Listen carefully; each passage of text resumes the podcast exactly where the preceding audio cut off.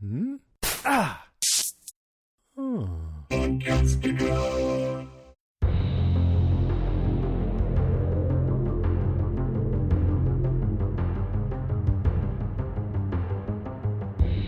everybody, I'm Rima. And I'm Sean. And this is Strange Indeed, a podcast dedicated to the show Castle Rock. Today we'll be covering the 10th and final episode from Castle Rock titled Romans. Oh, I don't know if I'm ready to jump into this one. I don't know what you what you think. Uh, I've got so many thoughts on this episode. It's it's one of those things that you know we had a really good previous episode, mm-hmm. and you know you're trying to figure out like okay what the hell is going on in this? Like did everything I think is not true and this episode just turned everything on your head and then some. I mean, it's basically a, a, very Stephen Kingy kind of finish. You're like, you leave and you're kind of like, I don't know what happened. Uh huh. Um, did you ever very. watch uh, the TV show on Nickelodeon? Are you afraid of the dark? I watched a few. I'm familiar. Yeah. It's a. Uh, it had that kind of feel to it because like every one of those, like you thought it ended, and there's always kind of like a little bit of a oh, and but kind right. of thing to it. So it kind of has something left it. in the air. Yeah, there's always something a little bit left. But what were your thoughts on it? Just kind of top level. I I'm I was kind of in the same boat with you. I was, you know, really coming off of that last one, uh, kind of buzzing and, you know, really excited. And it wasn't that this brought me down, but I was just like, oh, that kind of t- took everything that I thought that I knew so many things I didn't know, but the little things I did thought that I knew and just completely turned them upside down. And now I'm like, now I don't even know what what to think and how to feel. Um, and the only thing I, I know. know. is that it's over. it's yeah, that's the only thing we know is that right now season one is over. Whatever your feelings on it, whatever you feel um, happened, or whatever you believe. Uh, for the most part, at least season one's over, and now we have season two to look forward to. So I don't know. I guess I guess with that, um, let's just go ahead and jump into our top five. We might as well just start talking about it because I know I have to start talking about this. I, I just it's so difficult waiting. Um, you know when I'm, I'm when I'm prepped and I've watched it a second time and I'm like, oh my god, let's get Sean on here right now so we can start talking about it. So I'll, I'll, go ahead and get started with my number five. Um, my number five this week is Henry Deaver.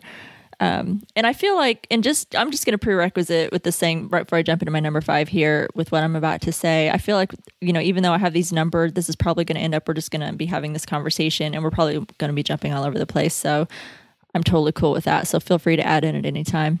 So that being said, Henry Deaver, I, I, like that we finally know now that Henry really did push his father off off the cliff. Do we? I, Do we know that though? I think so. I mean, we saw it, right? I'm, we saw young Henry, psh, his dad, right off the cliff. That's the part that I'm super confused about because okay. as, as both Henrys were walking through the woods, one at gunpoint, one with a gun, you know, I was trying to figure out. So the other thing, did we see young Henry see the RV with the um basically the crime scene?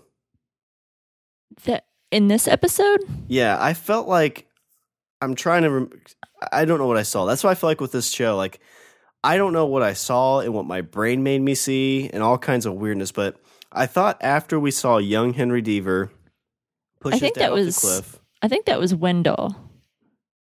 Wendell was walking in the woods. Why was he in the woods? I don't. Well, he was walking home from. Remember, he jumped off the bus at yeah. Salem's Lot, and he's walking home now. For some reason, instead of being on the road, he's in the woods because he's hearing the, the okay. that that schisma, that voice, that whatever that noise is. So that makes a and, little bit more sense than that. I, okay. I I don't know if what we saw with Henry and his dad pushing him off the cliff, if that actually happened because as those two are walking through the woods, Henry with the gun, and actually, I think it's just the kid. I don't even think that's mm-hmm. Henry. You know, is he projecting these memories into other Henry's mind? I, the this is this is the way I'm thinking about it. I I don't think there are any whatever whatever we're going to be talking about and whatever we think or believe. There are no right or wrong answers because mm. well, it's so ambiguous that I, I don't I don't think either one of us are right or wrong. well, the thing is too. So, I mean, this is my tirade, I guess, a little bit on it. Is so the kid, you know, he talked about Henry being, you know, trapped in a basement, locked up, mm-hmm. and he projected. I, what I'm kind of thinking may have happened is he projected this whole story of this different universe, but in reality, young Henry was kidnapped essentially by that guy that we saw very very early in the episode. You think so? You think I, that Desjardins yeah. had played a, a, bigger role? I think so. I think that that's that was kind of very throwaway. Like that happened early on, and there's never really any mention of it. Yep. But to me, that seems like this is a guy, the kid. He preys on partial truths. Mm-hmm. He kind of takes these truths and exp- extends them a little bit to be like, "Oh crap! Well, yeah, well, well, maybe this is real because I don't remember what happened the last six years of my life." Yeah. Well, why doesn't Henry remember that? Because that was a pretty tragic event. Like that's just a very like your mind couldn't cope with what happened, so you just block it out. Yeah. Um, that's kind of what I got from it. Is that that's why he couldn't remember. But I guess I kind of jumped into yours, so I, I guess no, I back over on it. No, that's fine because like well like I said, I don't I I feel like this is going to be more of a conversation than than I mean, we're probably going to hit some points here, but it's going to we, we just need to talk this out. At least I know that I do. So, I I believe that it was young Henry that that pushed his father off off the cliff at Castle Rock. That's what I believe because we find out, I mean, we we've we've seen Matthew Deaver and his wickedness and his obsession and his illness, you know, throughout uh, the series, and then of course in the last several episodes, we we saw that a lot, and then we learn that he has he's going to kill Ruth essentially. Mm-hmm. Like he he tell and he tells um, Henry this, you know, because of her sin. Um, and he tells her that oh gosh, where is that? I lost it somewhere. I think I have it somewhere else. But he's he's essentially going to oh that her sin is adultery, as he knows that she was with Alan Pangborn, and he knew it. And so Henry's like, you know, no, that's enough. You know, that's not going to happen. And he he's essentially like in his eyes saving his mother. Um, so it. I know we talked a little bit about in in some other episodes of of does it take a sacrifice to open like this portal or the schisma, this door, or whatever oh, yeah, yeah. that for them to to pass through because Molly died in in that other timeline. She got shot and died, and it opened up, and young Henry went through, and then our Bill Skarsgård Henry from this other timeline went through.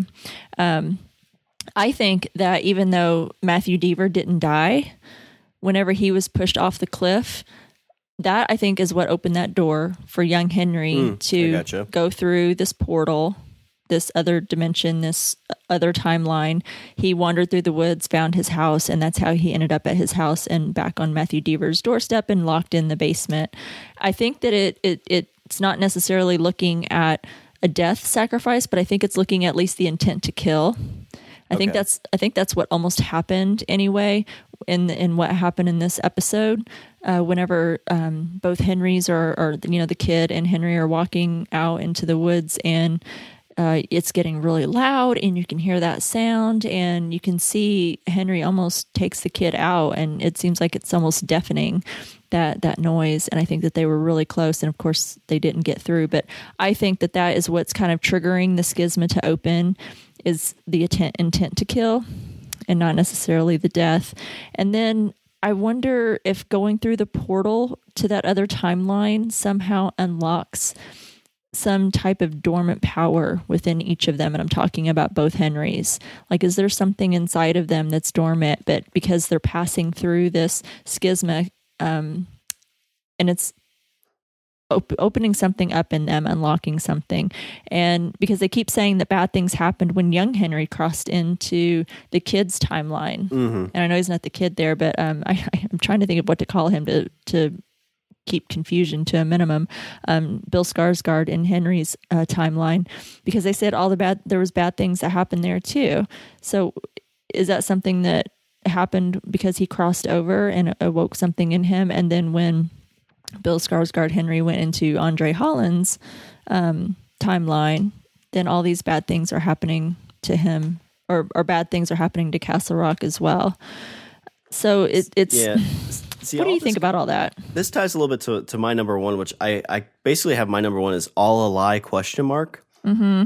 After watching this and kind of seeing the events unfold, I really really feel like the kid is. And and we see the old face scariness of him when he's, you know, trapped with the gun. Yeah. and no explanation for that. Just he looks up and he's got like a weird old demon looking face. So to me, it, he's some type of evil entity. You know, he's we, we talked about him potentially being like Pennywise the clown, like it was one of the theories. I think he's something on that that level. He gets out every or he tries to get out every twenty some odd years. Oh boy. And in doing that, he causes chaos among all, you know, this town. And he's maybe he's trying to get back into his world, so he he pretends that the place he's going to is just a, a reverse of this. mm-hmm. Because in all that he's playing on the goodness of stuff, like, oh, it's so much better in my world, you know. You, you know, like Molly asked, was like, well, what was I in your world? It's like, oh, well, you're happier. Well, I mean, if she knows that there's this world where she's happier, why wouldn't she? Like, she may try to go there. She knows that she's dead in that world, technically. Yeah. So if she could somehow sneak her way into that world, she's got a better life.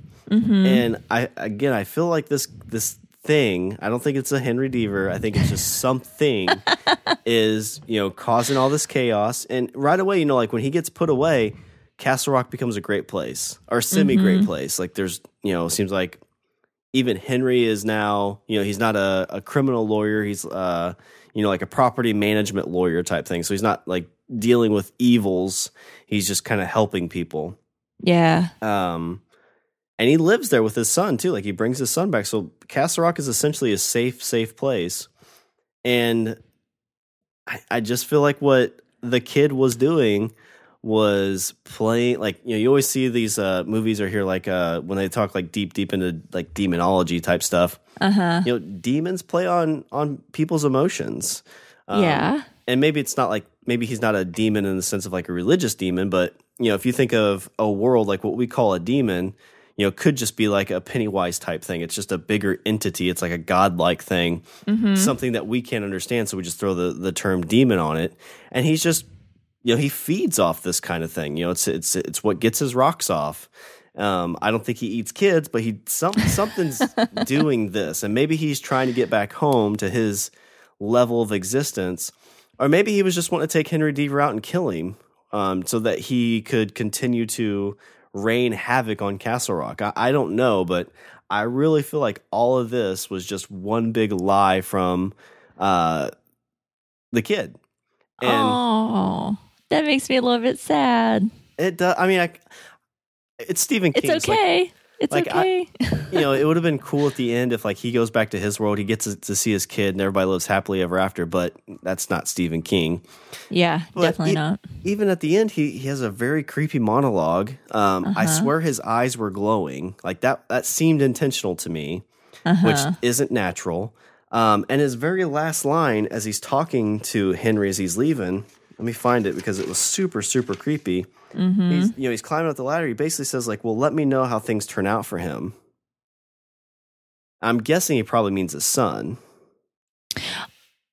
I think he was talking about Lacy because Henry is essentially in Lacy in the same position as Lacy was, um, keeping the kid caged. And he he said, uh, you know, you see how well that worked out for him. I think was was how he was meaning that because he's like, you know, so where do we go or how long are we going to do this? And he goes, I don't know. And he turns around and starts to to walk away and he's like, well, you see how well that worked out for for him. Um, I think he was talking about Warden Lacy because now Oh, okay. Henry's the jailer. I thought he said, "Let me know." Not we know how it turned out for him. So that makes Yeah. more sense.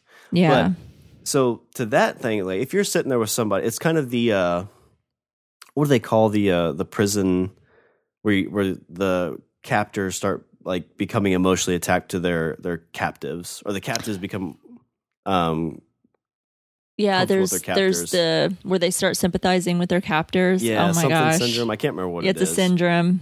Um, and I can't think. I mean, that's kind of what happened here. I mean, you think about Lacy. Lacy spent probably multiple times a week with this kid in this cage. They probably talked.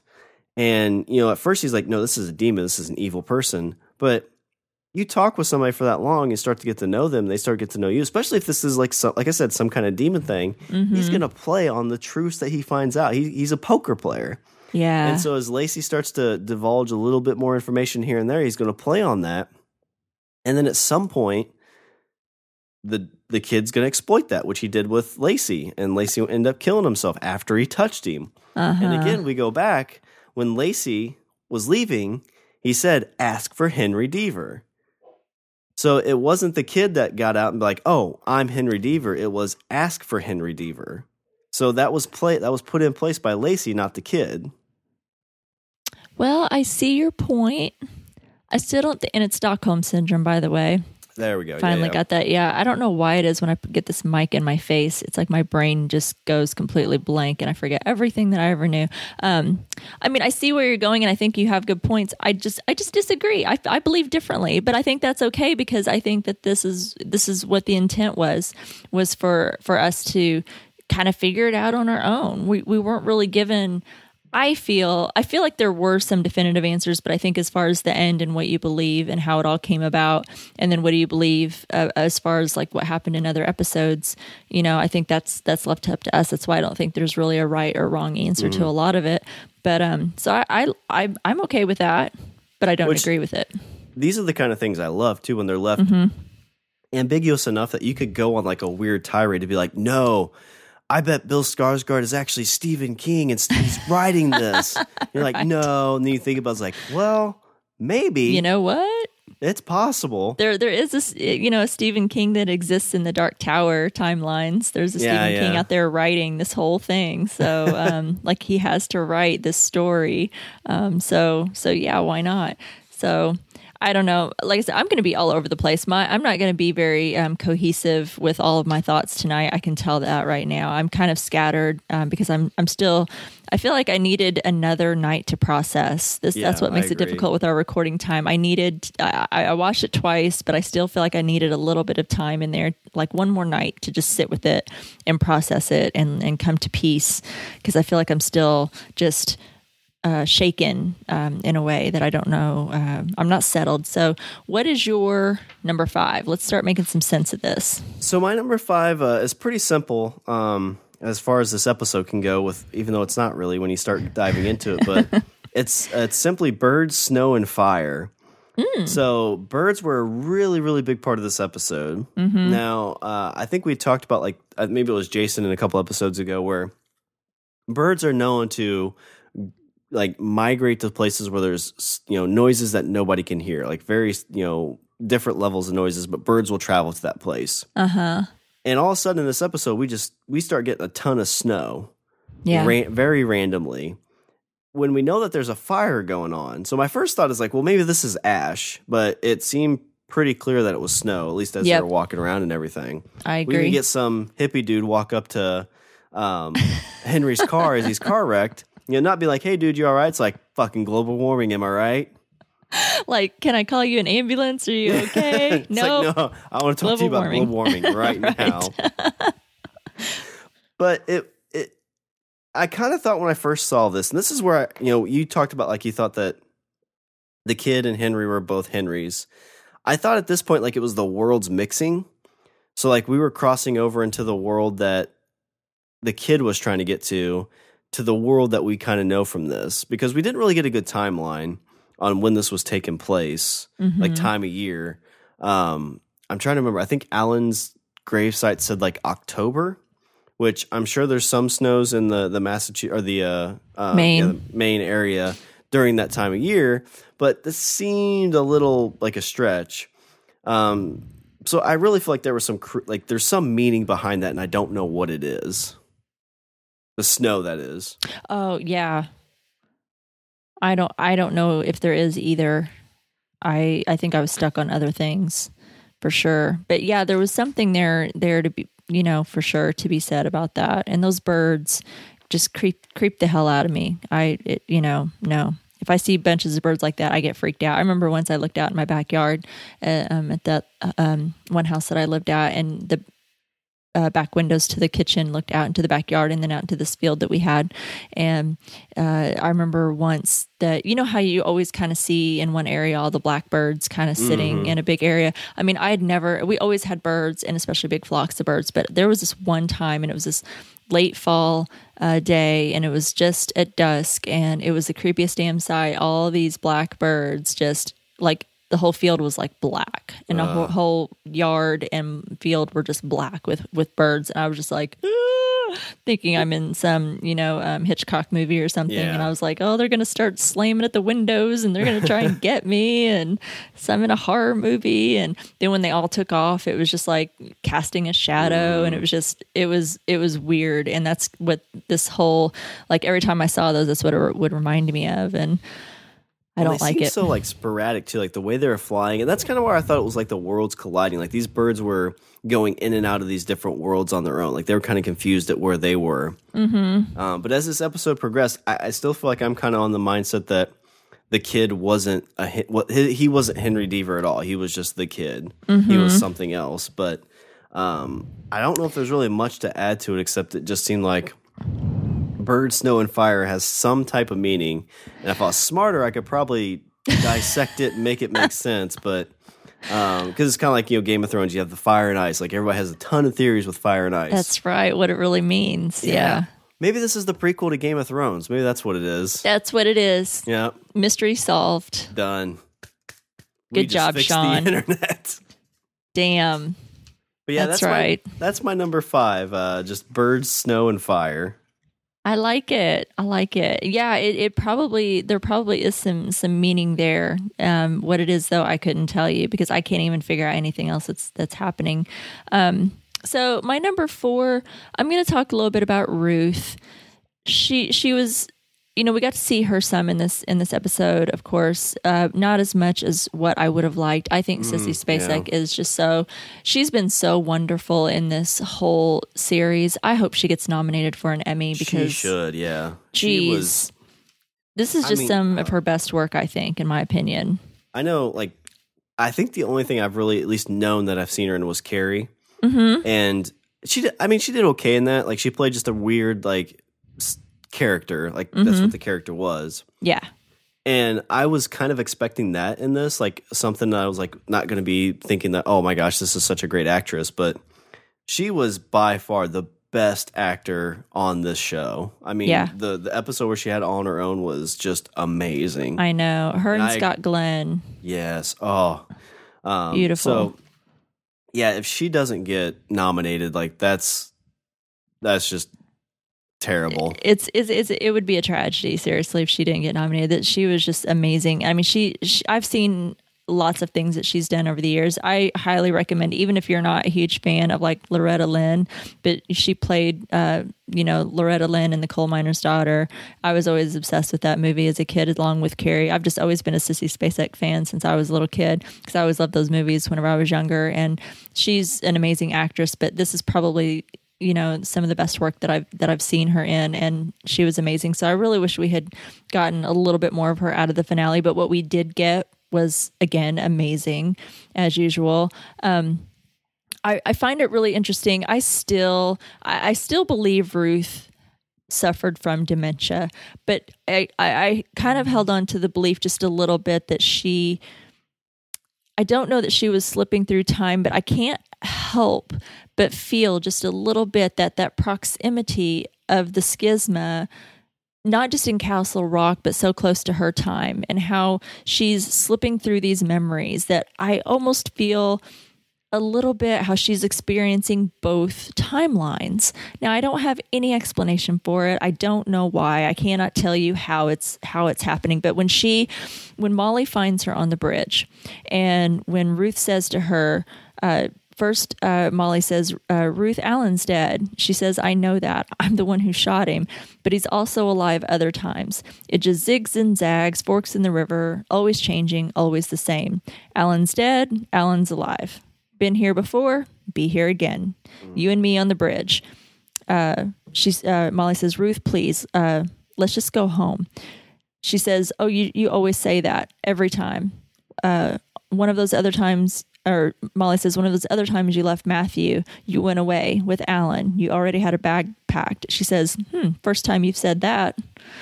And I'm like, what does all that mean? You know, it, it feels like she's, I know that she's experiencing these memory things, and I, I understand. Well, I don't understand, but I, I you know have read about how dementia affects with the memory and how you don't always know where you are and i think that they portray that very well in the queen but I just can't help but feel that she that the schisma somehow affects her in a way that she's somehow living in, and you know she can kind of go in between the timelines just in that proximity of, of being close to that so I don't know I, or maybe even that she's trapped in some type of loop what do you think about you know there being this loop between the timelines and because she existed in both and I don't know yeah I mean if if I'm gonna stick to my guns of there not being two just to kind of counterpoint it. Um, you know, it could go back to the kid kind of playing on that dementia. Mm-hmm. Um, I mean, in the alternate timeline, if if in my theory that's not real, you know, when she was away, she just had um, Alzheimer's, so she didn't have. It didn't sound like she had like a lot of this um, in and out of times type of thing. It just you know she was sick. Mm-hmm. Um, so going in here, you know, if if this kid is trying to cause all this um, chaos, he could really play on her uh, current illness and make her think all these things are happening. Mm-hmm. Um, one note I had, I didn't make it a number, but I thought was really, really interesting. And maybe if you want to talk into like a bigger Stephen King type of um, tie in for this, when Henry comes back home, she's holding one of the chess pieces and she says, Where's the queen? Now, when I saw that, we talked a lot about the Red King. Yeah. And I don't know if there's a queen too much in a lot of that, but my thought is, you know, there's a full episode called The Queen, which is Ruth. So yeah. maybe Ruth is this queen, but with her illness, she's forgot. Oh, okay. So she's kind of the the pin in this whole thing to fight this evil Red King. Well, that that certainly brings up some interesting theories for sure. I don't know. I I don't know. I just I don't know what to think about it. It was just something that I thought about. I, I we talked about it a little bit, you know, after the Queen uh, during that episode, and I was kind of sticking with, you know, I I did believe that she had dementia, but it just seemed kind of strange how she was able to go it just looked like she wasn't just so much in memories, almost like she was in time in some mm. some pieces. But I still don't really quite know what to believe about it. But I just thought it was interesting and worth mentioning because hey, it's Sissy Spacek. She was fantastic. I kind of hated that we had this off screen death when we had that time jump. Yeah there at the end and she was gone but it you know we find that she was buried with the love of her life and the last mm-hmm. scene that we get with her she was gripping that chess piece and you see that scene with her and Alan mm-hmm. when he mm-hmm. had come back and they were on the porch and and it was just oh it brings tears to my eyes thinking about it every time so um, i had to I had to bring her up again and again this little mystery that i'm i still have questions about and and her illness and her is she in a loop? Is Castle Rock in a loop? Um, is the schisma messing with her? Is she able to go in between timelines and, and and that's messing with her dementia? Like she doesn't know what's happening because she has dementia. She doesn't understand it, or maybe she understands more than most. You know, I don't know. So, what's your number four? Um, just one more tie into yours, if I oh, can. Oh, okay, yeah, um, absolutely. I thought it was kind of weird that when we're at the Deaver house, Jackie Torrance just shows up. Uh huh. Is like hanging out. I feel like she's just like popped up randomly throughout this know. whole series. She has.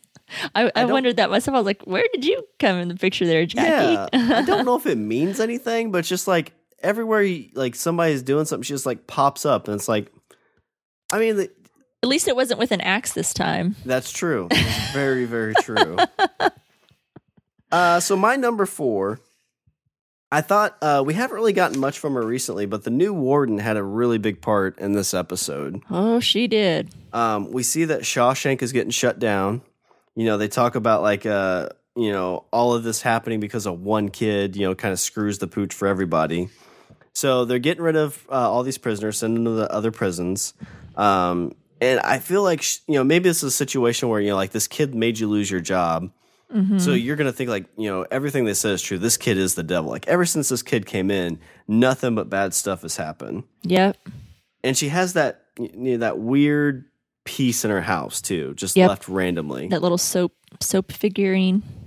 Uh, but the the main thing with this, I think, is like really intriguing and very much kind of like a fu to the city, fu to Shawshank. As she gives the piece to Molly, we see her kind of final destination at walking across the street. It did remind me of Final Destination. Yeah, and it's not and like you're like, oh shit, she's gonna get hit by a car. She doesn't just get hit by a car. She gets hit by a Shawshank bus Mm-hmm. Full of taking prisoners.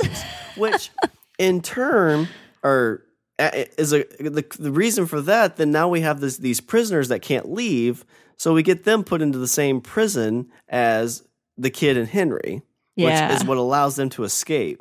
Yeah. So again, it's kind of one of those things. Is, is this kid kind of the puppet master of all this, so he can kind of influence this? Is it all the point of a bigger thing?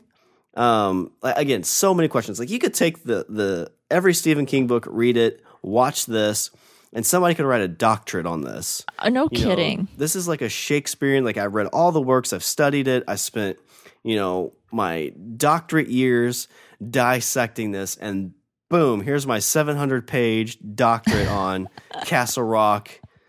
I don't know what you call it. And I- Breakdown. That's why I'm not a doctor. I can't come up with a good Right. name for my doctorate. But um we Dr. King. Um, Dr. King. No, you know, I think that's probably a good possibility. I think at the very least, I, I still don't, I, I don't know if I believe it, but I think if you're going to go that route, at the very least, the kid was really fucking with her, right? Like that was his last little fuck you to the warden about, yeah. you know, the not, like she wasn't going to let him out. She was throwing him in um, um, an isolation cell with that uh, Nazi guy, yeah. with that Nazi guy to take him out. Like he hasn't even done anything, or at least that we know of at that point. He's been locked in this cage, and we're just like, well, let's just get rid of him, and nobody's ever going to know. Um, and then gives him all kinds of hell about letting him go, and then he does finally go. I, you know, I think at the very least, she could probably think that he's he's fucking with her. He doesn't quite Yeah. deny it. You know, when Henry puts that little soap figurine when they're in the jail and you know he just kind of looks at it and he's like he has absolutely no explanation no defense he's just kind of like yeah, yeah i did that I'm fucking with her um so i don't know and i don't know if that was enough we saw her get quite disoriented you know and was that little figurine enough contact because if he if he made it which i think he did and leaves it was that contact enough to make her so out of sorts that she gets hit by a bus? I mean, we saw like Zalewski, Officer Zalewski, how he was like all, you know, after he touched, he did that fist bump with the kid. Now that was a, an actual touch. Um, and this was just contact with that little soap figurine. And then we saw that murderous couple of the B&B um, in contact with those paintings. Was that enough for them to go, you know, berserk and bananas the way that they did? And when you have to think that family that he snuck into, none of them touched him. yeah, and he was true. able to i think he was the one that caused them to kind of go insane essentially Right, and well, and the and the prisoners in the jail, he didn't touch any of them. he just And you can- gave them weird side eyes and they started stabbing each other Exactly, you could kind of see how he would, how he'd be looking at the two, the, the main two prisoners that started to, that started the fight, and how he was looking at them, and kind of, kind of somehow initiating it, keeping it going, and then he would you'd see his eyes move to the next one, and then that guy joined in and started pushing one of them. So it's like you could definitely see how he was kind of manipulating the situation. Um, so I don't know. Um, but yeah, it was that poor warden. She did. Uh, she she got taken out in a bad way Yeah. for sure. she had the worst month ever she Like, did. i'm getting like this six figure job like it's you know, I yeah. get to put my feet up on my nice desk, got this nice office, and you know, first day on the job, like, hey, uh, we found this kid in the prison that we don't know who it is. It's in an unused part of the prison, Yeah. kept in a water tank in this cage, and we don't know why. And then you have a big shootout. You have one of your own officers slaughter your other officers. Um, now they're shutting down your prison, and you're out of a job. And oh, by the way, now you get hit by a bus. Well, I think that that's a good segue into my number three because my number three is the kid. And I'm just gonna, you know, start out with some things that I believe and that I don't believe. Um, I don't think that he started as evil or a villain. I think that he used whatever he had become or had a hold of him.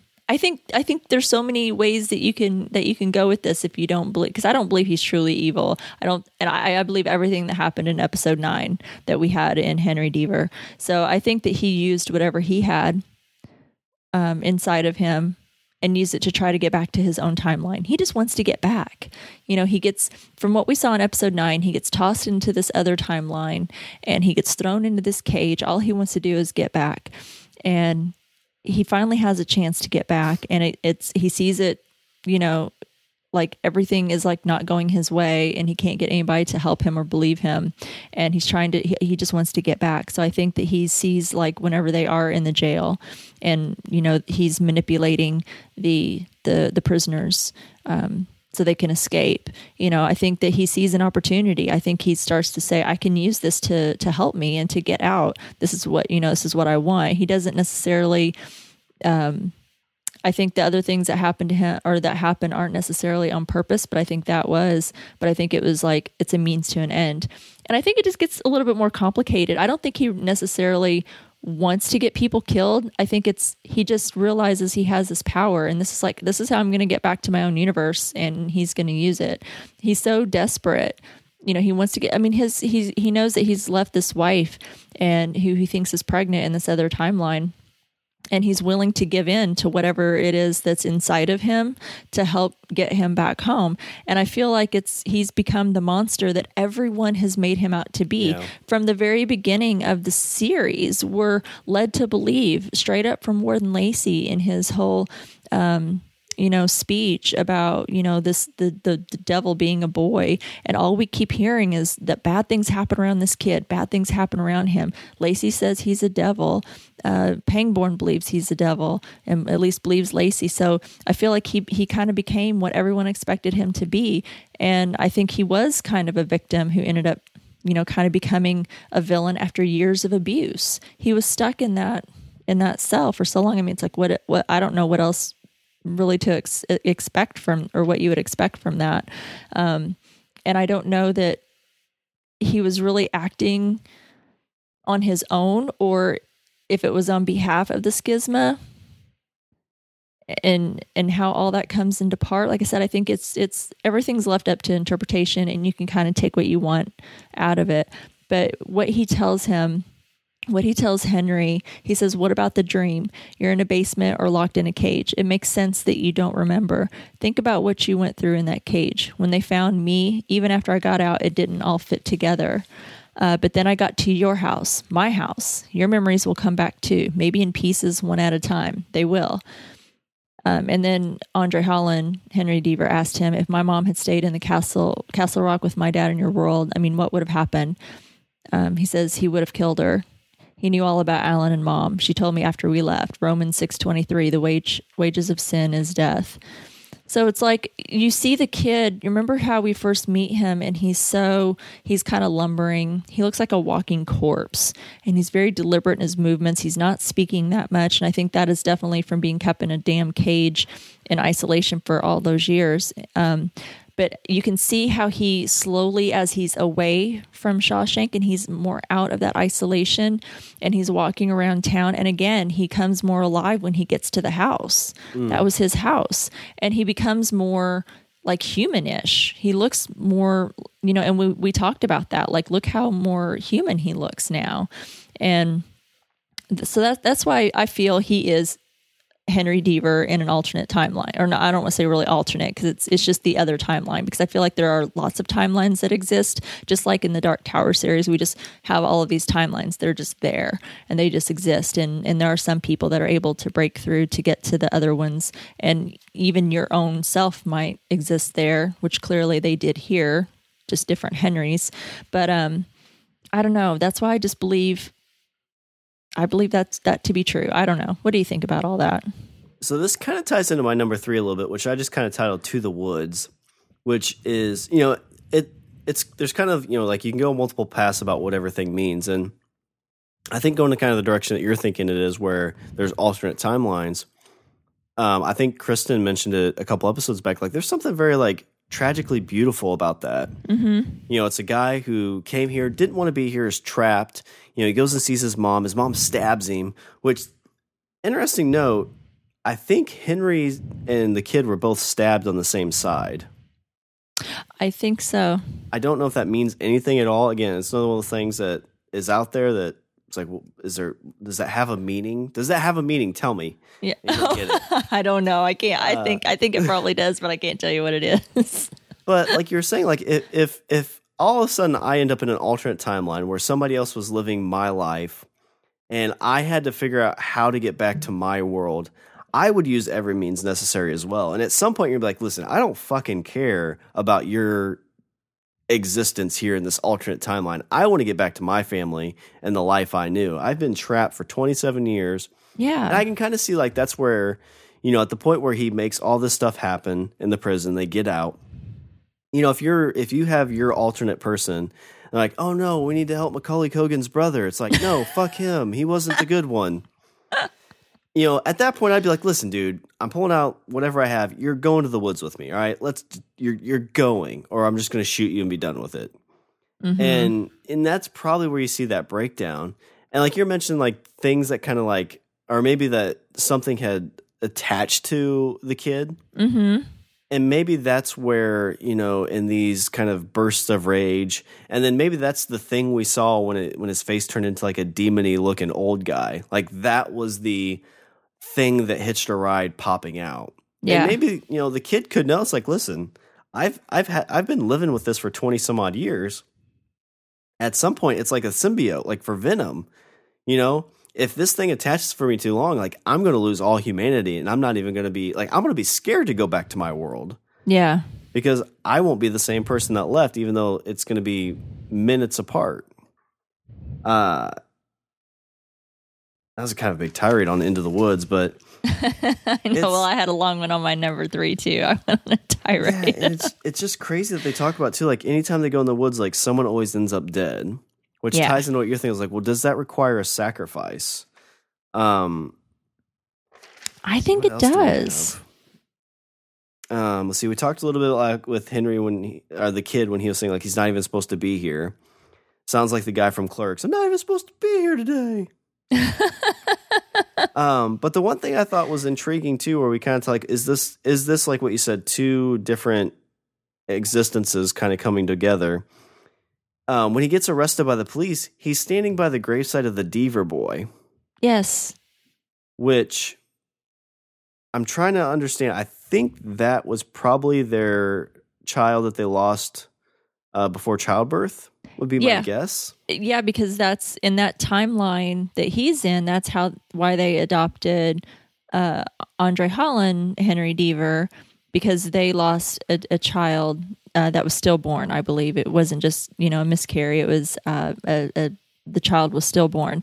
And i think that that's that's that's just why i just can't let that go. It just feels like there's too many things pointing to that direction that he is actually henry deaver in his own timeline because he told molly he he told her to tell henry where to meet him. He goes and i can't remember the name of the hill but at that cemetery he goes i want to remind him of something.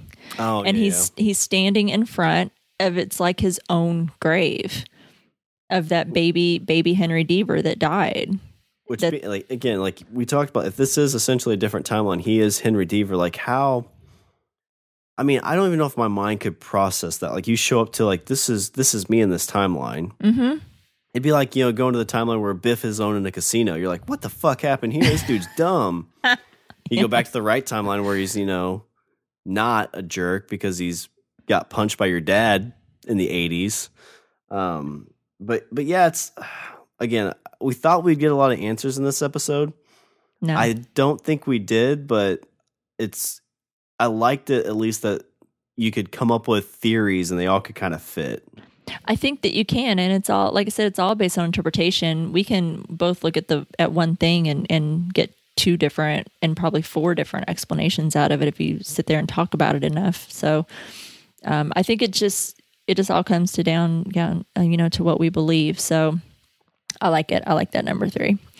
Um, my number two, I wanted to talk a little bit about. I, I don't know that this what it. I don't know that this is like a confirmation. I don't really know that this is what it's called. I've called it this before.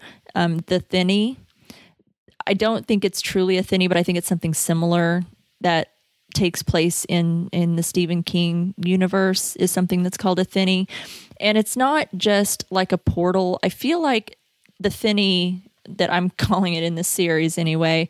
The, it's it's something that's almost living because I feel like it can it can like speak to people and it can lure people and make you pass through it and it can take you into unknown areas and it can lead you to certain death i feel um, i feel like it also this this break also can twist a person's mind this break in reality and i think that we've seen that happen um, in the Dark Tower. And I won't give too much away for folks who haven't read the Dark Tower, but we've seen for folks who have read it will probably understand what I'm talking about and how it can make you want to change your mind about something like it you have a clear destination you have a clear mind about your journey or your goal and the, this thinny can make you see differently. It can try to turn you the other way and twist your mind into believing something else. And i think that this is kind of what happened with uh, matthew deaver and and lacy because i feel like it's not such a coincidence that both of these men we keep hearing over and over that they keep hearing this voice of God and they think that they are doing a service to God in keeping this boy caged. And in one timeline, it was our young Henry Deaver. The other timeline, it was the kid who was also Henry Deaver. And I feel like it, it tricked them into believing something false and that they were, you know, both tasked by this voice that they heard. And it's like, why did they both? Why did they both think that Henry was the devil? Either Henry, young Henry in one timeline in, in Matthew Deaver's basement, and then you've got um, the kid, adult Henry Deaver, trapped in a, a, water tank at Shawshank. Why did both of those men think that? And that's why I think that being around this this schisma, this thinny, whatever it is out, out there in the woods, is is more than than just a, a portal like for people to cross through these timelines. Do you see? Am I making any? no, yeah, you make total sense. I mean, and that always kind of goes to you know, is the the craziest person in the room actually right? You know, is yeah, you know, are these guys actually like no, like I mean, essentially, you have to say like Lacy was right. You know, when we let this kid out, bad things happen. Mm-hmm. Now, was it oh, if we let him go back to his home, everything goes back to normal, or was it no, we need to keep him trapped because something's attached to him, like you've you've mentioned before. Mm-hmm. And so maybe Lacy and Matthew both knew, like, oh my gosh, like there's this evil entity tied to these things, so we have to keep him trapped to keep this town and the world safe. But they had, I think, which is what we talk about a lot or what what was talked about in the previously seen, we, we hear again Henry's speech to the jury about doubt. How much yeah. doubt are you willing to live with? And I think that that was, you know, because it, it makes you think, well, why didn't they just kill this kid? Why didn't why didn't Warren Lacy just kill this kid? And it's, I think because he had enough doubt that he wasn't you know as sure of what he thought that okay he's he's he's on this path and he believes it's his purpose that God's telling him that this boy is a devil. But because he doesn't hear he told he told the kid while he had him captive that he heard him that night uh, that he heard this voice and it told him that you know the devil was this boy. And that's when he found uh, Henry wandering the woods and traps him and takes him. But he hadn't heard that voice in all those years and he kept waiting for that voice to kind of tell him what to do. So he had enough doubt. Remember, he holds the gun up to him, and he he's like he's waiting for God to yeah. tell him to shoot him. Which is what uh, Matthew did to his. Did he do that to his son? I mean, he brought the gun out to with the family. Mm-hmm. I don't know if he really pointed it at his, his son, but I mean, it's still kind of a you know, was that going to be a murder suicide type situation? Yeah. So there's a lot of like similarities between those two two storylines. Mm-hmm. Yeah, it's, it's, it's mostly lots of unanswered questions, but that's why I just feel like anything that's within proximity of whatever it is out there in the woods, um, you know, it, it affects it. It could be affecting the whole town. It could be affecting the people around it. Um, when you get too close to it or you hear it, it, it manipulates you and and can turn you against you know what your own beliefs are and, and your purpose and um, make you think false things. So I don't know. I just think there's more to it than that. And I think I don't know. I wonder if potentially it could play a part in season two. I feel like this season, even though it's an anthology series, we might get a visit from some of the smaller characters, like maybe Jackie will pop up, or, you know, maybe we'll hear other characters referenced, you know, as far as, oh, yes, remember the warden, the last warden that got hit by the bus or whatever. Mm-hmm. Um, you know, something like that. Well, we'll get that reference. But I feel like this was like a kickoff. This kind of set that foundation for Castle Rock, and that's going to somehow play a part. So we kind of get this foundation of, of Castle Rock and what kind of happens here to set us up for season two. Good point. Yeah, I'm really excited to see what they do with season two on this. Um, I kind of wonder if this will be like I feel like Jackie Torrance will be the one that kind of is the bridge between season one and season 2 mm-hmm. um, I feel like she'll be the person that just keeps popping up, and like she'll be the one that drops the anecdotal stuff of like, oh yeah, you know, Shawshank's been closed, but there's been like some weird like lights on there at some nights and things like that, like kind of keeping the stories tied together loosely. Yeah. Did you watch the post credit scene? I did. Yeah, I've got a note about that. okay. uh, let's see. What's so, your number two? My number two is just simply the the one year later. Um, so there's mention where um, Henry's telling Molly she needs to get out of Castle Rock mm-hmm. and to take his son to Boston. His son comes back. We learn, you know, through the one year later, um, but she ends up in the Keys, and she ends up being a very successful um, number realtor. one realtor in the yeah, Keys. in Keys, and to be honest, like if I could be the number one realtor anywhere, the Keys would probably be the place. I don't know if you've ever been to the Keys. I, I haven't been. I, I have only been as far south as in. Um, I was in Miami. I haven't gotten past oh, Miami. So Key West is like amazing. They've got Duval Street. They do the Duval Crawl, which you just like walk across like this mile long, which is full of bars. It's kind of oh, like Mardi why, Gras. Why? Oh, okay, okay. I thought I was thinking something else. I'm sorry. Is that where you have to drive out onto that bridge over the ocean to yeah, get to? there's like a seven no. mile bridge or something like no, that. No, that that's it's why. not bad. No, no, no, no. that's that's terrible. That's why why I refused to go because I I was I was told that you know uh, they're like oh let's go to the Keys and I'm like wait isn't that the bridge that like is uh, like literally on the on the mm. water and it's like no that's why we didn't go because no. Oh, anyway, awesome. Um, I did a ghost trip there, and the the the doll that inspired Chucky, I think, and then a couple other things, um, was from there. Nice, which was kind of cool. Um, but yeah, we learned that Molly's number one realtor. Uh, let's see, what else did we learn from this? Um, it kind of all comes back to we've already touched on a little bit, but as we're seeing this happen, I kind of realized that um, it was pretty obvious, I think, that Henry caged the kid. Um, so before you even see him in the cage, like you know, you feel like it's one year later. Like, okay, where's he at? He's still in Castle Rock. Everything bad seems to be good now. It's like I I, I bet he caged the kid. Um, yeah. So I, I kind of saw that coming. I, I kind of figured it'd be in Shawshank. So that wasn't very much of a twist. It was kind of. Uh, you, you didn't think of, he killed him? You didn't think that Henry killed him and like no. shot him in the woods or anything? No, I mean when I saw that happen, and just, I guess it was just kind of the look, and then how it cut to the him being in Castle Rock. I just really had that feels like he, he's back where he started, like the kid's back where he started. Mm-hmm. Um, which wasn't bad or anything like that. Like I think it kind of makes sense, but it definitely has, like I said earlier, that "Are You Afraid of the Dark?" Stephen King kind of like, ah, okay, so it's not over yet. All right. mm-hmm. let's get season two started. no kidding. Oh my goodness. I like it. I like it.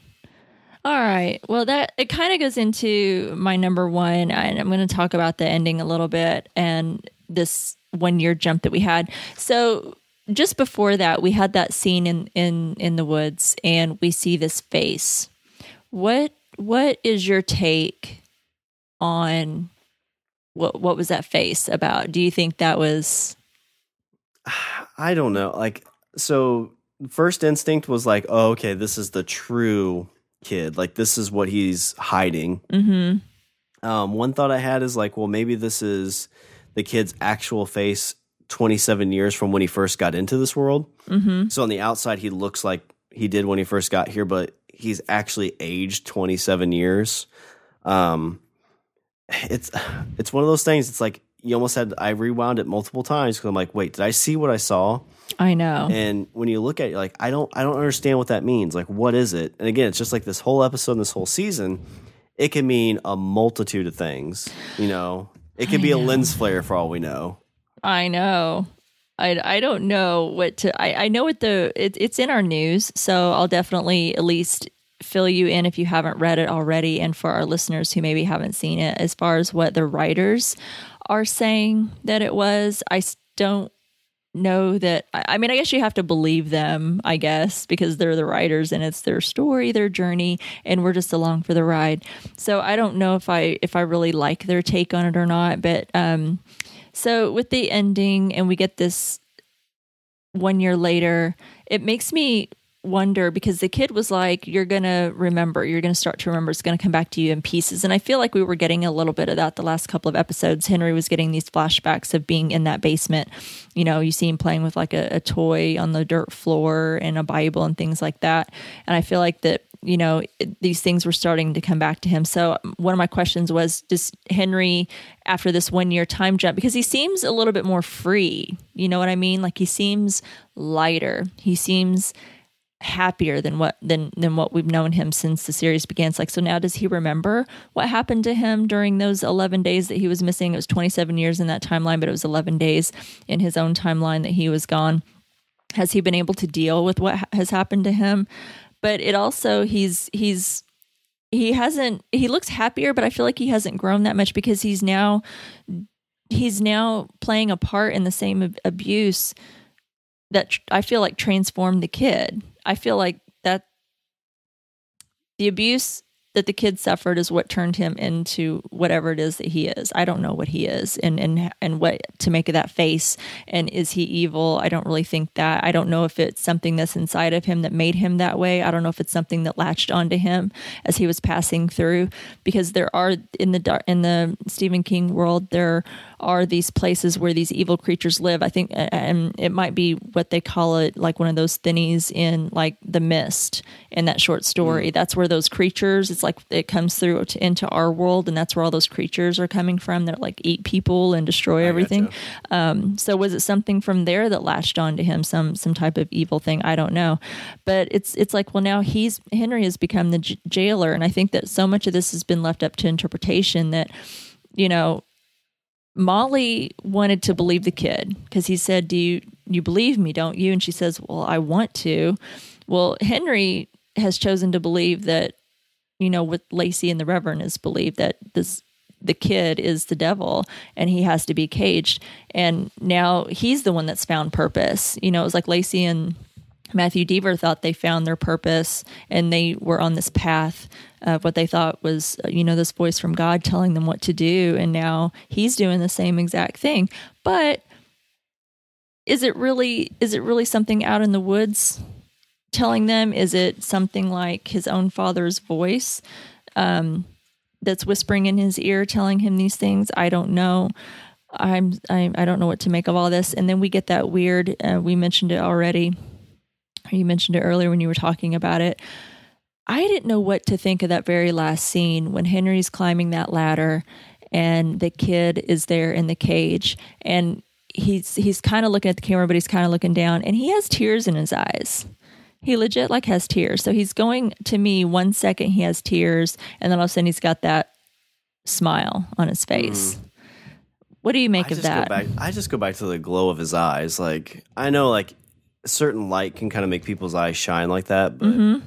and that pitch black and the way it looked, like that just again, like you think of, you know, the deadlights and like the deadlights is the first thing that came to my mind uh-huh from from uh, it. You know, it's just it's uh, just this evil entity. I mean, I, I still feel like that's what I'm hitching my wagon to, but kind of what you know this ties in my number one still is a little bit it's just all the all the a lie with the question mark but mm-hmm. you know you're talking about like lacy and uh, the henry deaver we know if if you have this person come in and say hey i don't belong here i belong in this different reality and the question is asked like lacy probably asked him was like what am i like in your reality yeah maybe he's worthless in that reality. You know, Henry Deaver, the one we know, in in that n- other reality, what if he's like in foster care, getting bounced around?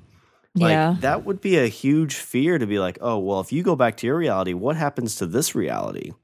You know, it's kind of the you know, it's like the Matrix type thing. It's like, well, I know what I know here, and I'm comfortable with that, so I don't want to jeopardize that. So you could take this whole series and make it a selfish thing for Henry and Lacy, where they're they're protecting their own reality essentially. Like they they know what they have here, so keep this kid from going back to his because I don't know what could happen if he does. Right. But okay, so I'm curious if you believe that the whole thing was a lie, like the story that he told in episode nine, Henry Deaver, the story that he was telling Molly that that was a lie. What then do you make of the episode um, in the of the Queen when he's in the house with Ruth? Um, I think it would all tie back to uh, this kid or this, you know, as he's starting to kind of take more control of Castle Rock. His existence here now, or his, or his escape, is playing on that. So he knows that he can use her to get to Henry Uh-huh. uh, because that's kind of a key part of, of him. Um, and again, it's just, you know, maybe it's just his way of messing with her too. Mm-hmm. Um, I, I do like the idea of him being her do- his son, her son, because it makes that scene where he dances with her and cooks with her like that much more beautiful. Mm-hmm. Um, but if he's not, he is an evil entity. It makes it that much more creepy. Yeah. You know, to know that like this is a guy that's taking advantage of a woman who has a serious medical condition, or this demon is, or whatever he is, and is just completely fucking with her to get just his jollies off. It's I would say. Um, so, and I haven't read any of the news. I haven't read any interpretations, but it's definitely one of those things. Like this is either a sad, beautiful, tragic story, or it is a creepy ass, you know, why you don't mess with evil entities story. And either one you can argue for. I know. And I don't know. That's and maybe because I love that episode so much that it makes it horrible to think that he was lying the entire time. Um, because I, I choose to believe that he really is Henry Deaver. He just has something evil inside of him that was created based on the abuse that he that he suffered and he just became the monster that everyone kept telling him that he was. It's all he kept hearing from Warden Lacy was that, you know, evil evil followed you wherever you went.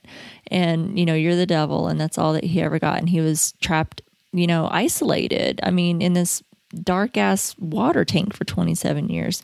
Um, I don't know. I have other theories on that as well, but and then also when you look at the the lovely storyline that we had with him um, in in episode nine in Henry Deaver, and I think that's what makes it so hard to like. If you loved that episode so much, then it makes it so much harder to believe. You know. Um, that that he lied? Or is you know was that episode thrown in to throw us off you know to Yeah. to to raise that doubt that he was evil the entire time and that that was that episode was brought up you know just a story that was told um you know t- or does it make him a sympathetic character? You know i think there's so many ways that you can that you can take this that i don't know but th- i know that's that's where i'm leaning. I don't know if if i sit on it more maybe if i rewatch the series if i'll think something else i don't know. Um so i don't know. I don't have anything else to say about my number one at least not at this point. I'll probably think of something else. Um notes. I feel like i, I mentioned earlier i thought castle rock was kind of caught in a time loop. What do you think about that? Um, again, it's I think you could argue it either way. Um, and I think it depends on your mood when you're watching because it seems like you're very much more in the, the aspect of like, oh, well, this is a tragic story of a guy who's just trying to get home. yeah And I'm, I think I'm leaning more towards like, oh no, this is an evil being mm-hmm. that's just trying to take advantage of people. Um, don't know what that maybe says about anything, but uh, I definitely could see like depending on your current mood or kind of um, how you're being, how your outside environment's currently going on when you watch this could definitely affect how you how you view it. i agree Um, I don't know if we're going to get any kind of closure in season two about any of this, or if it will be a complete anthology where it's like, oh, you know what what happened in season one, you it's just there. Make up what you want, um, which I like and I don't like. Um, you know, it's one of the things. I I was a literature minor in college. And one of the things I loved about that is you go back in time and read like stories and stuff written in you know in the 18, 1900s mm-hmm. and you basically come out and be like, "Oh, well, I think this is what it means and represents." you're not wrong. I mean, you know, the the person wrote the dog walked across the road. Right. You know, that's probably all they meant. But you could be like, oh, well, it's it's a metaphor for how you know the dog was was gay and he had to cross the road to find himself and find acceptance and you, know, you, you could go on all kinds of crazy, not crazy, but just different interpretations of it. And essentially, you're not wrong. And that's what I like about this is it it definitely leaves that openness for that. Yeah. Because a lot of times in TV shows and movies and stuff like that, like we want all that closure, and then you can't really interpret it anyway. You're just kind of stuck with what it is. Mm-hmm.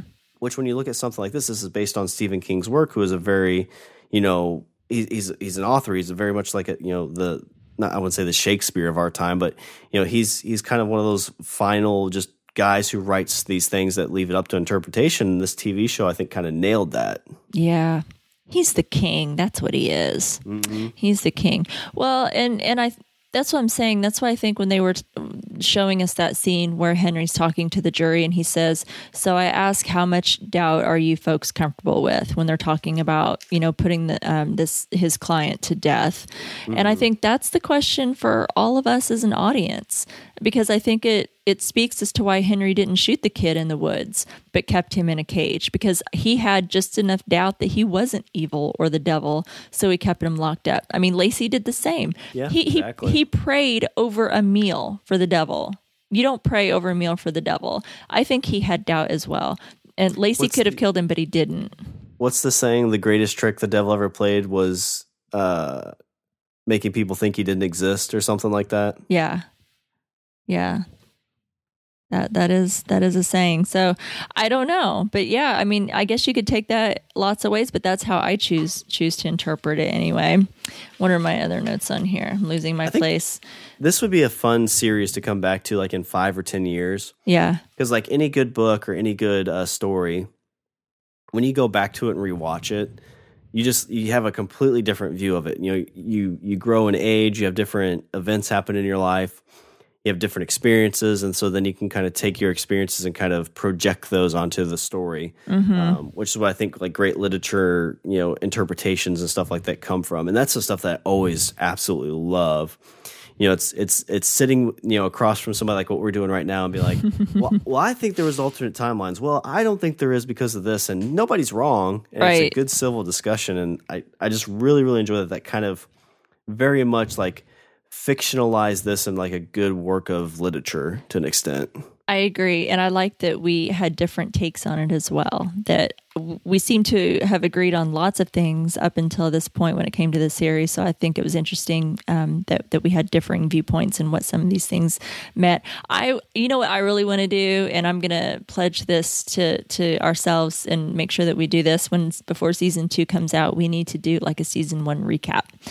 I'd be um, down for that. And watch it and get prepped for season two. Yeah, let's do like a, a little prep before season two comes out. Even though it's an anthology and has like nothing to do with, or probably at least ninety percent or ninety nine percent won't have anything to do with season two. But it would be fun to do like a little recap of like here's what happened in season one and here's where we were, were left off, and now let's get into number you know into the second season. So let's write that down somewhere because we're probably going to forget. One of my other notes, it's not. um a super interpretive note or anything like that, but um, I thought it was interesting.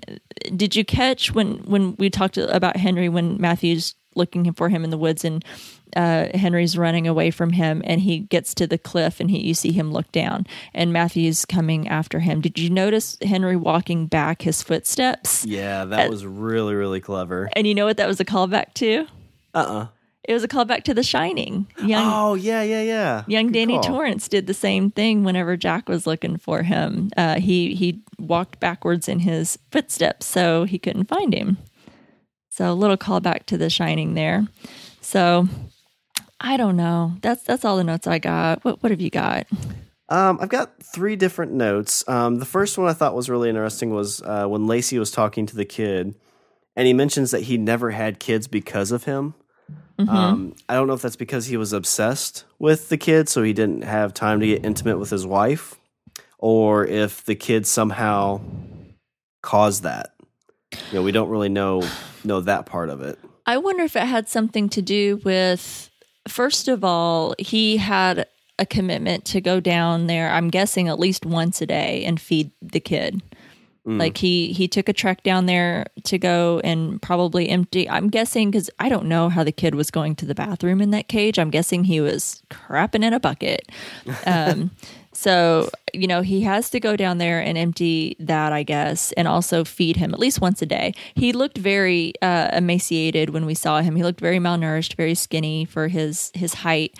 So because and we do know that Bill Skarsgård lost like 30, 35 pounds for this role. Um, yeah, it was. I don't know how he did it, but he did it. And, um, you know, he wasn't a very big guy to begin with. He was already, in my opinion, kind of lean anyway. But to lose that much weight for this role, so he, clearly he wasn't being fed that much or on a regular basis. I'm guessing, uh, I'm hoping at least once a day. Um, so I don't know if it was because he had this commitment to have to go down there and take care of him every day or to have to go do this, or if it's because he didn't want to bring a child into the into Castle Rock. Like Oh He- yeah, that's a good point. he thought it was like so evil or all these bad things happen to people in Castle Rock that he didn't want to bring a child into it as long as the kid the kid is in he as he sees him the devil existed why would he want to bring a child in, into a world where the devil existed that's how I kind of took it no, I like that interpretation a lot better. That, that makes sense. Like you've seen the the worst of the world, so why would you want to bring a, a child into this? right that was just how I took it Um, let's see. This one was a note from last episode that I, I probably should have mentioned, but did. But I think we got a cameo from fucking Ted in this epi- this previous uh, episode. what Like the the guy at the the B and B looked an awful lot like Ted from Stranger Things to me. he Like not not a hundred percent. Pro- I don't think it was even the same actor, but it definitely kind of had that same feel to me. It was i know it was not the same actor. I cannot for the life of me i definitely don't remember from stranger things. I since we're we've been doing so many other shows i've forgotten his his name. And i don't remember this actor um his name. But i remember him from i watched him in an episode. He was in a one of my favorite star trek voyager episodes uh, Oh, from gotcha. from the day. So that's how I, I know it's not the same. But yes you're right. He as he's he does have that look of ted from stranger things. Um oh my goodness that's spot on sean i love how you've got to get a, a fucking ted Yeah, um, a bit, reference so I, kind of missed it. it is it has been a while since we've talked yeah. about fucking ted And my uh, my last note was the the end credit with Jackie Torrance as she's writing this. Uh, it sounds like she's kind of re retelling the story of her fighting the B and B people. she is let's talk Um, about we jackie learn it's like I think her story is called like the Overlooked, yeah and she talks about having to go to the source. So it sounds like she's going to make a trip to the Overlook Hotel. yeah Uh, which I mean, I'm wondering if that's is that going to be season two, or are we going to see her as she comes back from the Overlook? Um, but again, I feel like she's going to be that character that's kind of that that linchpin, or not really linchpin, but the bridge between seasons. We're just going to see her pop up. Mm-hmm. And I don't know if she's supposed to be like the if is she the narrator of this? You know, Right. Was that in? I mean, this is I don't have any. I haven't thought about this super deep, but what if she's actually like this whole thing was her writing this story? oh Like it's actually not even really happening. It's just a story she wrote. Yeah. And that's what the end credits means. If that was the case, like if they did that, I'd be pissed. But yeah i would be too yeah i don't know if like i'd like all that was a dream. It's like fuck you. fuck that's a cop out Yes. Um, yeah, I thought I I liked that. I thought that was interesting. I I love she's writing a book like Jack was writing a book. Um, all work and no play makes Jackie a dull girl. yep, yep, it sure does. And and I yeah, I love that little tie-in. I thought that was great. I think that that's probably what it means. I don't know. th- I I hope that's not what they do with season two because it felt like season or this whole series is about Castle Rock. If she's going out west to the Overlook, you know that's that's not going to keep us in Castle Rock. Not that she won't play a part. I just don't think that we're going to follow her out there. But I think it will just add to her story. Maybe if she does go and she comes back to Castle Rock, I don't know. Um, but I, you know, I think I think that's that's certainly interesting to see some folks get out of Castle Rock. We've seen some people get out. We've seen people trapped. Molly got out. She's happier.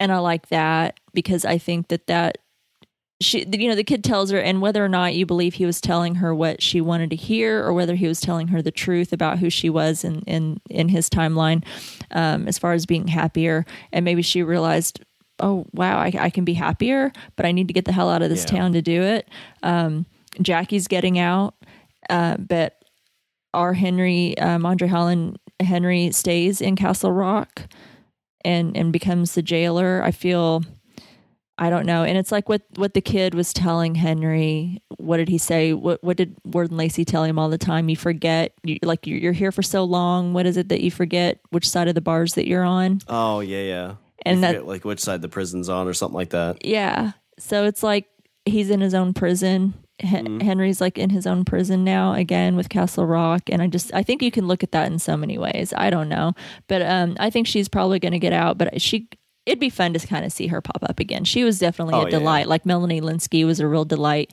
in the series, and the actress that played Jackie Torrance uh, was a delight. So it'd be fun to see her pop up again. But I'd like to stay in Castle Rock though. Yeah, Awesome. but that's all the notes I had. I like it. Well, I, there's probably so much more that we could say. Probably some things I know I forgot to say. Um, we'll just have to come back to it some other time, and you know, after we've had time to settle on it, because damn. So maybe this will help. I do have a news item this week, and this is from Variety. It's kind of long. I kind of took like almost the whole article. I'll try to um, keep the relevant stuff in here, but if this helps anybody, or if it doesn't help you and it just pisses you off, I don't know. But um, so this is from Variety. This is an interview with the, with the co-showrunners um, of the show. They start off, they say, For us, this always began at the highest level as a trial itself. You're sort of watching the trial of the kid and Henry at the same time, co creator Dusty Thomason tells Variety. So, the reason we started again with the, that court case in the finale and talking about doubt was we wanted to suggest to the audience, What do you believe? Uh, for Henry, the answer was that he believed there was something monstrous to the kid. After chasing him in the woods, he saw the kid's face change just for a second, but it was enough to convince him he had to lock the kid back up. The truth is, that image in the end is just a very, very aged Bill Skarsgård. And so the monster you're looking at is 300 year old Bill. And so the question of whether they've been jumping back and forth in timelines, there are all sorts of questions that are raised in that moment, Thomason says. It was intentional that seeing the kid's face change came while the camera was positioned in Henry's point of view, Thomason says. It is another example of how a narrative can be altered by one person's subjectivity. Your feeling about the ending of the season may be related to your feeling about the story that the kid tells in the penultimate episode of the season, uh, co creator Sam Shaw says. While Shaw says it was a deliberate choice to present the audience, as well as Henry, with a decision to make about whether or not to accept the grand unification theory that the kid provides to explain many of the uncanny events that took place over the course of the season. He admits it is an even darker ending if you choose to believe the kid's story that he's just a luckless guy, Henry Deaver, from another time and place. Molly did believe the kid's story, and she also believed him when he told her she was happy in his timeline because she no longer lived in Castle Rock, so much so that she finally left her version too. We felt there was something really satisfying about the guy who got away in the end, finding himself back in the town, and the woman who refused to give up on the town in the end, realizing that maybe it's something that can't be saved. Everybody's sort of been in a prison at one time or another, and Molly's prison is the town of Castle Rock, and in a way, her hope of rebuilding it into the beautiful Castle Rock that she dreams of, letting letting go of that a character is a big choice for her. It's a moment where we realize that she's finally seen greener pastures. When you meet Henry at the beginning, I don't think he's a particularly sunny, happy guy who's in a great place in his life. And weirdly, despite the dark, dark irony of him being the jailer at the end, I think he's still got a better relationship with his son, and he seems to almost be enjoying practicing some aspects of the law more than he was in the beginning. There's a dark side to it, clearly, but for me, there are some aspects of Henry's life that have gotten better. He has seen the other side, and now his tragic, heroic move is he has to be the savior of Castle Rock. Um, They say a little bit about season two. There's really nothing spoilery. They're certainly not giving anything away, but if you're kind of interested in hearing a little bit about where it goes, Thomason says the season overall was really planting seeds for a future. We know the show's been renewed for a second season, but he shares he and Shaw actually mapped out the first group of seasons when conceptualizing the show. The series is an anthology with each subsequent season keeping its set- setting but jumping to a different time period with some historical canon to mine from Stephen King's novels, but a lot more to be created. Um, they say the truth is there are huge slogs of Castle Rock history that have gone untold in the books. In a way, the last 20 years of Castle Rock is unwritten, never mind the future. So take that for Hmm. what you will. So, what do you think about that? I like that idea. Like, uh, the kid's been living this loop for over 300 years. um, so that's where like you could get to where like he's just he's trying to figure out how to break the loop. Um, that's pretty intriguing. I really like that idea. Yeah, I yeah, I don't know. I don't know what to think about that. I don't know if I like the writers having to tell us what it is exactly or what we saw. I don't know if, they're leaving it to interpretation and if, if you just trust the writing to, to let you interpret what it is or let you believe what you want to believe and make up your own reasoning, then why are you having to tell us? So I don't yeah. know what I, how I feel about that, but Anyway, that was the only news article that I had for this week. So we'll move on to our letters from Shawshank. Uh, the first one that we have is from Kristen Howell.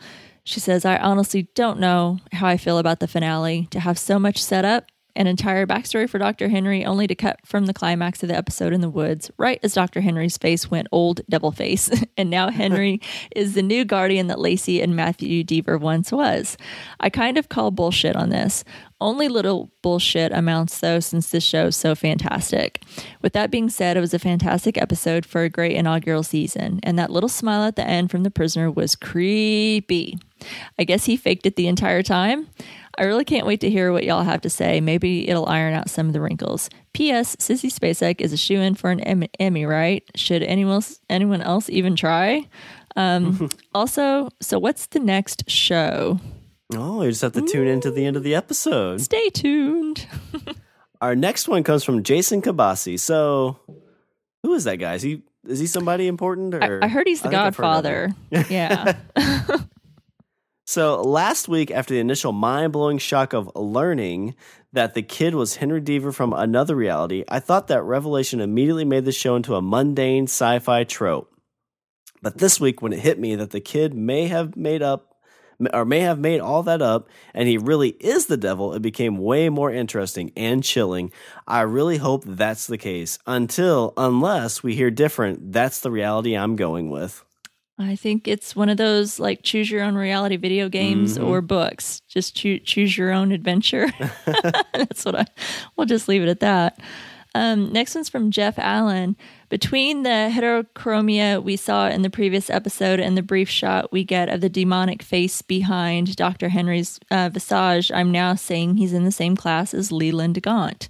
Not Gaunt himself, I don't think, but the same type of being. Speaking of needful things, nice to see Wilma Jerzyck is still alive and bitching. oh, didn't we love her from Needful Things? She was such a treat. Um, We've got some really great voicemails this week, so we'll go ahead and play some of those. The first one that we have is from Steve Brown. Hey, Reem and Sean, it's Steve. Uh, wow, what a great ending to this this first season. Can't wait to see what they do next season. But uh, um, a couple interesting things that that stood out to me. Uh, Romans six twenty three is that's they were correctly, but they were only stating half of the verse. It's actually for the wages of sin is death, but the gift of God is eternal life through Jesus Christ our Lord. So that's kind of interesting that they left that um, second part off every time they quoted the verse, uh, especially seeing as it looks like uh, Dr. Henry, if that's who he actually is, uh, has some sort of eternal life. Um, it's great seeing uh, Terry O'Quinn again. Um, I love that quote from lawyer Henry, where he says, "I don't know what's happening." It's kind of an understatement to all of us, but uh, uh, it was great seeing that Molly got to have a happy ending or a semi-happy ending, from what we could tell. Um, Alan and Ruth end up together in the grave. So that's kind of uh, cool as well. And uh, I don't think they never did show us Matthew Deaver's re uh, burying. I don't think. I know we saw his coffin, but uh, we never saw if there was a headstone or what. Um, just good stuff. That that image at the end, of course, of uh, uh, the kid in the cage again. I I, I kind of saw that coming as soon as he left Wendell and we see him driving and traveling. I'm like, oh, he's going to go to Shawshank, and he locked the kid in uh, back in that same prison. Uh, and that little smile by Bill Skarsgård right at the end, uh, is kind of creepy uh, to know that he's still there, especially when we go into future seasons. It'll be interesting to see again how they take that. Uh, love that little uh, final scene with uh, Jackie and, uh, and the kid apparently in, a, in some sort of alternate uh, universe again because I, I, think that was the kid who uh, kind of poked his head around the corner and talked to her real quick, and she says, "Oh, I'm gonna go out west to the Overlook Hotel." So, in I wonder if we're gonna get that story because that might be interesting to see someone else at the Overlook Hotel, another Torrance. Anyway, uh, great first season. Can't wait to see where you guys go next. I'll be listening. Thanks. Awesome. Thanks, Steve. As always, really great insight. I don't know. I don't know what to think about that.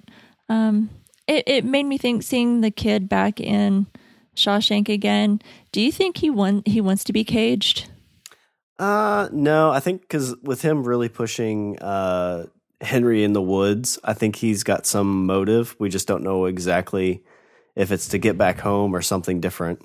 Hmm.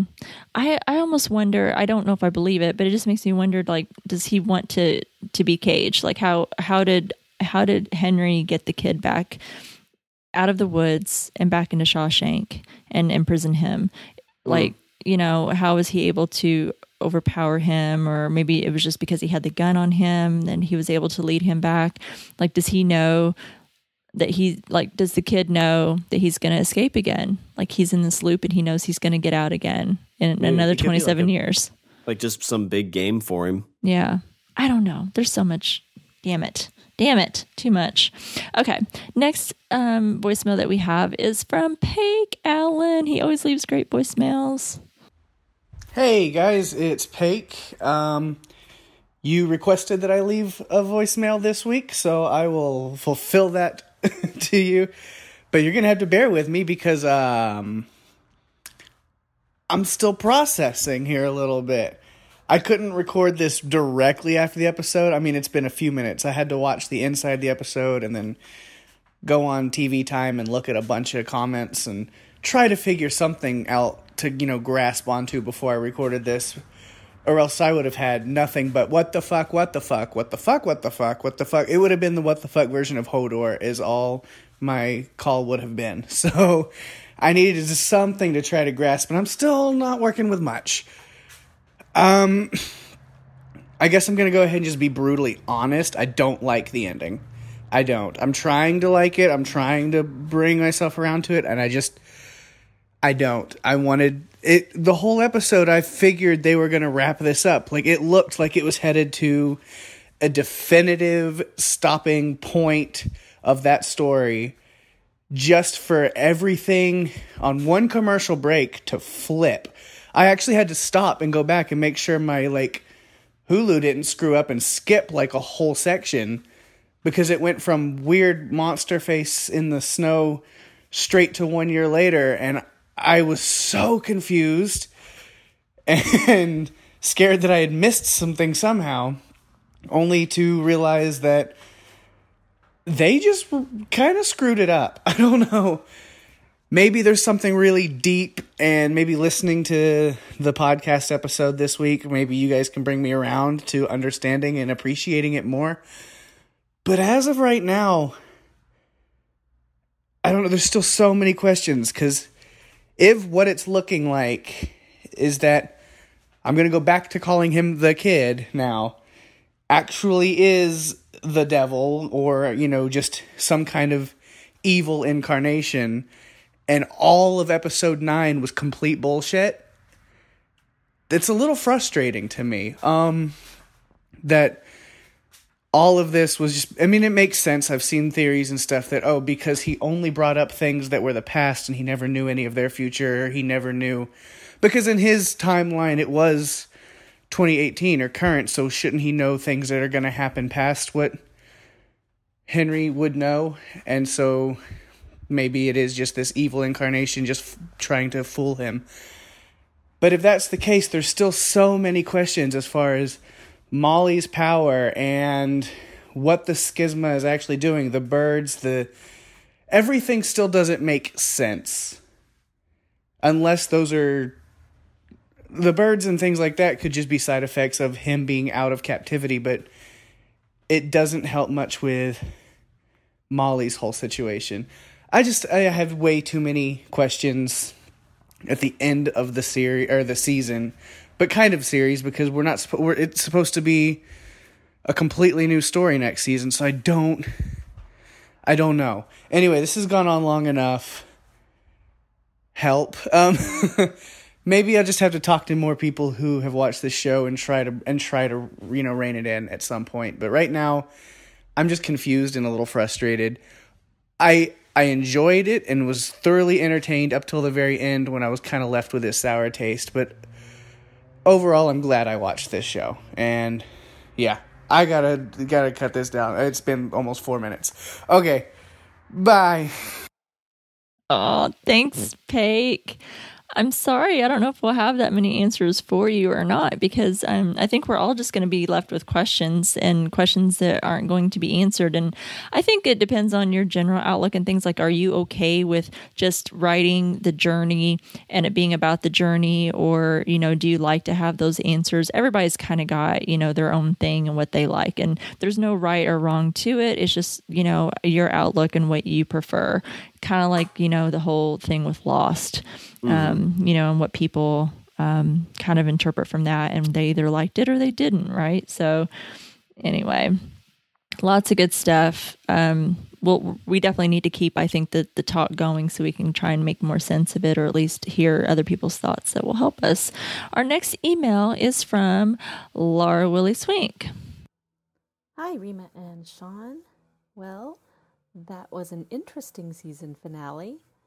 I wasn't sure how I felt about it at first because it seemed like we had all of our questions answered and they were heading towards a le- resolution and then I think the writers like pulled another fast one on us at the end. I'm not sure. but the more I think about it, I actually really enjoyed the season finale. I like that not everything was wrapped up in a nice bow, that we still are um, somewhat unsure of things like whether or not um, Ruth is a interdimensional traveler or if she just has some very very perceptive um, dementia. Not sure about that. And how did Ruth die? I really don't know what to think about that. It's like uh, the story was going along, and then we just, all of us as an audience, got pulled a year into the future, which was a little crazy. Um, you know, it's not horrible. I, I'm sad that she's gone, but I hope that next season they do answer some of those questions, maybe go back to that um, storyline a little bit. I know they're going to have new stories every season, but I hope they do go back and um, just kind of let us know what happened to Ruth. I enjoyed some of the call outs to some of Stephen King's other cinematic pieces, like uh, the birds flying up in the sky, similar to the dark half, and the call out to uh, The Shining when Henry Deaver is walking backwards in the snow, similar to Danny Torrance um, in The Shining. Uh, those were really cool. I kind of got a thrill out of that. And um, at the end, the little zinger we got after the credits when um, Jackie Torrance is talking about her book she's writing called Overlooked and mentioning that she might be heading out west. So if I've got my fingers crossed that maybe she'll be showing up somewhere in Colorado next season.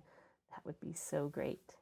Overall, this was an amazing beginning to the series and probably my vote for favorite um, season of a TV show this entire year. I had so much fun watching this, and I'm uh, I'm I'm signed on for next season. I'm so excited for that. Um, could the season finale have you know been a little more satisfactory? I think so, but I also like that they've left us with several questions that may or may not ever get answered. I'm looking forward to the podcast to see what your guys' take is on this um, season finale and the entire season in general. So I'll be listening. Ciao, guys. Oh, one more thing. Sorry about the whisper voice. By the way, I'm in my office at work. but um, when uh, Dr. Deaver, I guess, turned into that demonic face, did it look to you like the actor who played Matthew Deaver with a whole bunch of freakish makeup on? I kept rewinding it and looking at it, and that's what it looked like to me. So just throwing it out there. Bye, guys. So that's all the feedback that we have for this week. Thank you guys so much. I it's been such a ride and getting everyone's feedback into the show, what everyone else's thoughts and perspectives, you know, it really helps me and Sean kind of add to what we think and feel about it. So we always appreciate when everyone takes the time and, and what a hell of a show because I think this is the show that takes a village. For sure. I mean, it's this is one like I think Stranger Things and Black Mirror. We've gotten tons and tons of feedback, so it was really yeah. awesome to get everybody involved in this and, like you said, kind of a group effort to try and understand what's going on here. And they've they've signed on for season two, so we're pumped for a season two when it comes out. Who knows when, but we will be there to, to let you know what our thoughts are on it. Yeah, we definitely don't have. Uh, while we know it's been announced, there I haven't seen any as of. Uh, oh, I think it was today. I was even looking at some news, uh, trying to see if there was anything new out there, and I didn't see. There's still not an official announcement date. I don't think they're going to announce it anytime soon, but we know it's coming. So at least we do have that to look forward to. Who knows where it will take us? And I, I just want to thank everyone for going on this Castle Rock journey with us. I hope that you'll stick with us, um, you know, for for our next one. So with that with that being said, Sean, what's coming next? All right, so Reem and I are actually going to be taking next week off. I know we're going to recharge our brains after this uh, long journey with Castle Rock, but we're actually going to be heading to a concert uh, with each other, and my wife's going to be along with us. So we're going to go see Stone Sour, which will be extremely awesome. So check out all of our social media sites for a bunch of awesome pictures. But the following week, we will be covering the new Netflix TV show Maniac, which comes out Friday the 21st. Uh, so we'll be releasing our first episode on Friday the 28th. And the description of the show is two strangers are drawn to mysterious pharmaceutical trial that will, they're assured, with no complications or side effects whatsoever, solve all of their problems permanently. But things, of course, do not go as planned. Uh, and the first episode this is titled I don't know. It's not released yet. nope.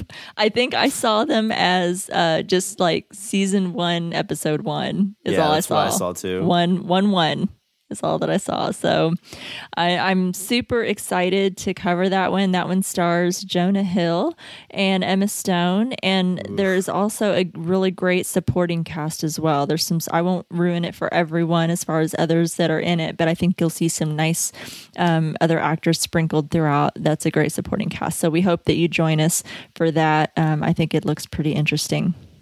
So, thank you again, everyone, for joining us. Um, I've had a great time, even though, yes, there were a few unsatisfactory parts, I think, with the finale. And I would have loved to have had just a few more answers than what we got. Um, I, I did enjoy it thoroughly. So, we are super excited for you to travel to Castle Rock with us.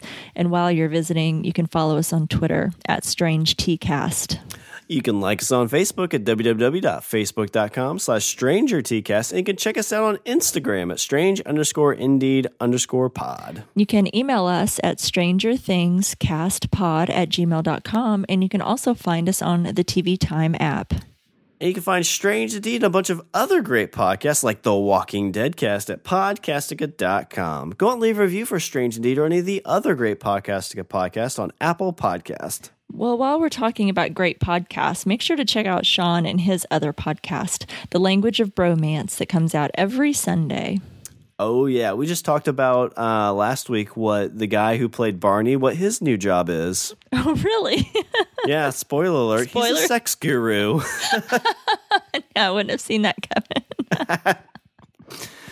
All right. Well, that's our show, episode 56 of Romans. Until next time, I'm Rima.